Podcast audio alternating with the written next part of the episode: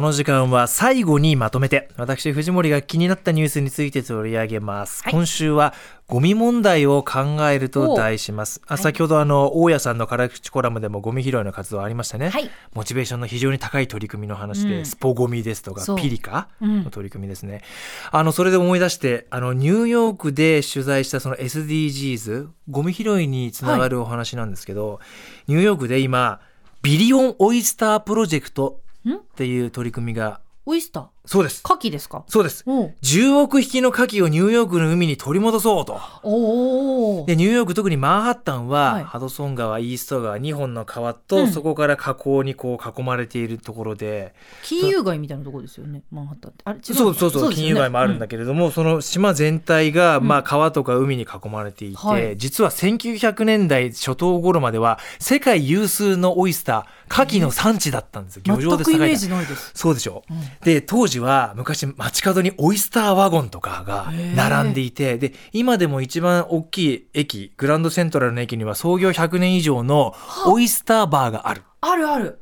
知ってる？一回行きました。ニューヨーク旅行行った時。そう、うん。でそれは実はあの辺りがもう牡蠣の有名な産地。あつまりは水がとても綺麗だったわけですよ。へー。でところが1920年代30年代以降も急激な水質の悪化で、うん。もう牡蠣どころか生物がもう住めないそういうとこじゃなくなっちゃったんだ、ほぼ絶滅状態になっちゃった。で、はい。これをなんとか水をきれいにしよう、うん。牡蠣を取り戻そうと、2014年に地元のニューヨークの公立学校と公立の高校、うん。それとボランティア団体が中心にプロジェクトを立ち上げました。はい、何をやるかというと、毎日のようにその有名ないろんなレストランがね、うん。出す牡蠣の殻とか、まあはい。貝の殻はい。をまず集めます。おで集めたもの大量に出ますからそれを専用の置き場に置いて、はい。洗浄して1年間天日干しにする。はい。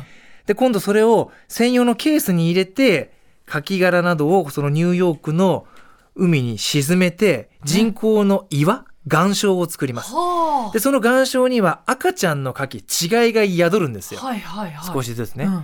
で知ってました？あの牡蠣の成熟した1匹実は1日に200リットルぐらい水をきれいにする。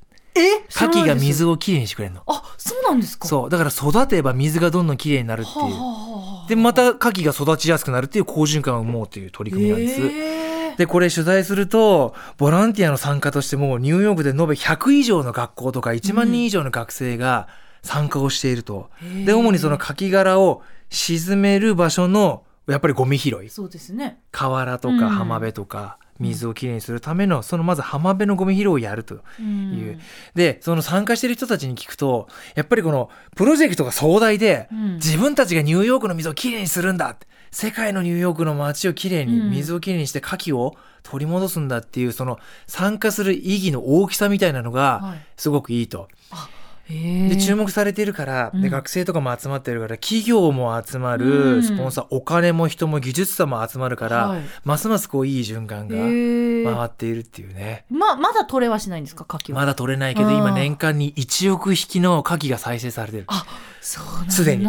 で目標10億でしょ、はい。もう2030年中盤ぐらいにははい。目標達成するんじゃないかって、あじゃあまた新しい名物みたいになるかもしれないですよね。そうなんですよ。でこのプロジェクト自体が注目されてるからそこでまた違うビジネスが生まれていったりとか,、確かに確かに。こうなってくると、うん。世界が注目してくるからやろうよやろうよってなってきてっていうモチベーションが上がるわけですよ。いいことずくめですもんね。そうなんですよね。なんか楽しみながらやるっていうのは大事ですね。そこなのかなと思って、うん。ね、大家さんもさっきおっしゃってた人知れずなんかみんながやっていくっていうのももちろん大事なんだけど、はいそこには何かレスポンスがあって、うん。みんなで一緒にやっていこうよ。あいいね。でそこのいが社交場、うん。居場所になって情報交換もできるし、ね。あ自分もそういう風に見られる大人になりたいなと思う10代うん。が増えてるんですって。へえ。うん。いい取り組みですね。取り組み自体が持続可能になること、うん。これが一つキーワードだってね言ってましたしね団体の人も。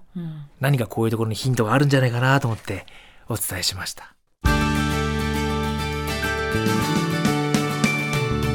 まとめて土曜日。